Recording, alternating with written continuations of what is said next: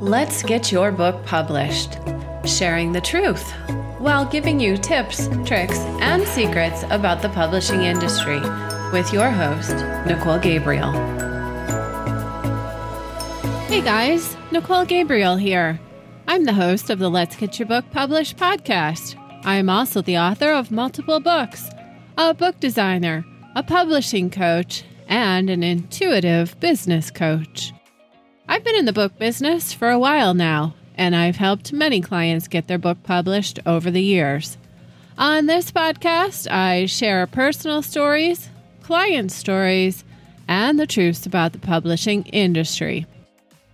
Today's topic Why is a book the single best marketing tool? I bet you've heard this one before. If you've been considering writing a book and done any amount of research online, you've probably seen all kinds of ads claiming that a book is the single greatest marketing secret in the world. But what exactly does that mean, and is it true?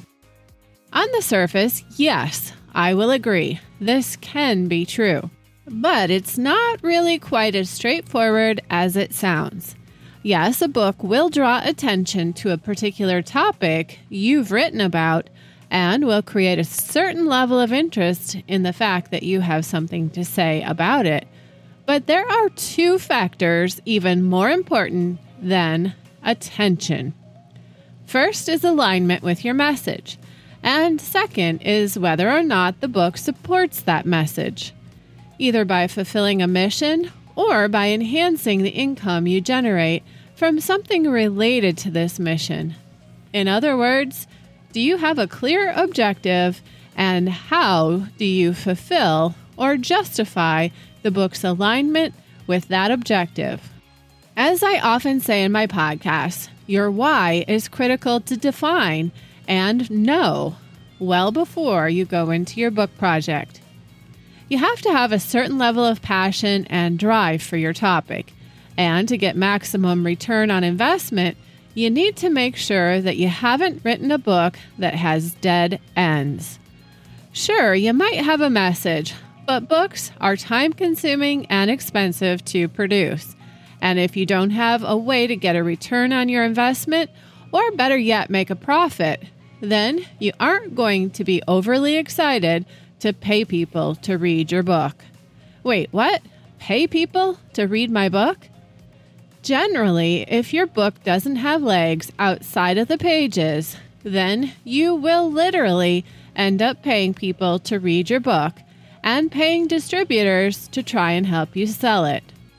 I can't tell you how many times clients come to me from other coaching systems and they've been through the entire process of creating their book and they are now sitting in front of me realizing that it's expensive and they might end up paying people to read it after they calculate the cost to produce, the selling price, the distributor fees and discounts, marketing and printing expenses, and then they realize they also have to pay shipping fees. It's pretty common a nice size hardcover book, about 250 pages, will cost a client almost as much to reproduce it as it does to sell it. But once some time has gone by, the book is no longer new, and the distributor hasn't moved many, then they begin discounting them to sell them. It's not uncommon to find your book for sale on Amazon for less than you're selling it for on your own website, and with prime shipping. It's also not uncommon to find it far less than your printing cost. So it's not uncommon when new authors are at this stage and they're frustrated. What does any of this have to do with marketing secrets? Well, you kind of have to determine your motivation before you get to this stage. But unfortunately, you may have never written a book before, and it took getting to this stage before you understood all of this. If you're here and you're frustrated, then you're not alone. But now what do you do about it? It always comes back to understanding why you took this project on to begin with. Hopefully, you have defined and measurable success models well thought out before you begin writing.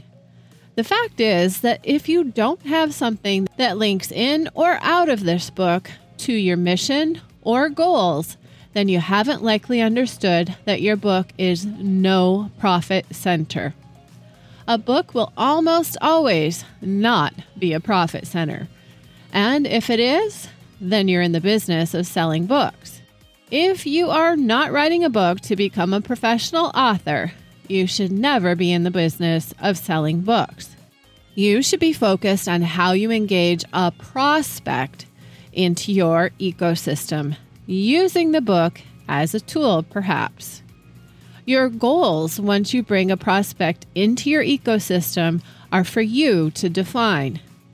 Most authors look for profits to measure success. Did the sale of my book generate a profit? Is common thinking. But when you level up into using the book as a conversion tool for upselling a prospect, kind of that do you want fries with that mentality, then you have likely increased your revenue or awareness beyond the book. I have plenty of clients that come to me thinking they'll write a book and people will suddenly come pouring into their ecosystem and buy from them. The marketing secret really is not so much about the book, but how the book guides prospects or readers into your ecosystem. The trick is having a well defined ecosystem. If you get an interested prospect, you should know why they are interested and how you can level them up into something you offer. Generally, the best conversion is into a system offering a higher plateau of whatever the book offered. Most new authors fail at the launch of their book because they haven't taken the time to put together a solid offering. When they are doing their book release, they don't understand it's never, never about the book. It's always about how you can produce value, but you also have to be solid in your presentation of how a prospect can engage with you. Most authors just kind of think they will flow with the onset of interest in their ecosystem by offering more of the same. But the trick really is offering even more value than the great value you already offered in the book. The book is always going to give a reader easy or free information. Sure, they pay a small token to buy the book, so it's not entirely free, but the book is public information that is easily available for the cost of the book. What you offer next needs to be a part of an insider's club. This is an investment in the next level you have to offer. Oftentimes, this is exhausting for a new author because they've just extended themselves to put everything they know into the book and they're tapped out. But I have news for you the book should be a teaser. What you provide next is the how. The book is going to sell the why, why a reader or a new prospect should invest in you. It sets the stage. It allows someone the chance to get to know you. You are starting a relationship with a book, so you have to provide value, knowledge, and be relatively likable for someone to desire more. You've just written 4,500 plus words in a book to paint a picture of your world and the value you offer. But now you've got to start giving the how. In most cases, a new author writes intangible ideas, makes general statements, and discusses personal stories of achievement. If you want to take the relationship further, you've got to work on giving valuable, meaningful, and practical guidelines that can move a prospect from a reader to a client. You might hear someone say, Wow, that was so good, but what else have you got? Generally, the author's first book lacks an active connection with the reader. Did you ever see that Mel Gibson movie, Field of Dreams? The big saying in the movie was, If you build it, they will come. It's kind of the same thing for a book. You'll always be in the business of selling books if you haven't built something for readers to come to.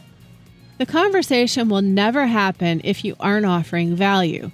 The fact is that when you offer enough of what people want, they will find you.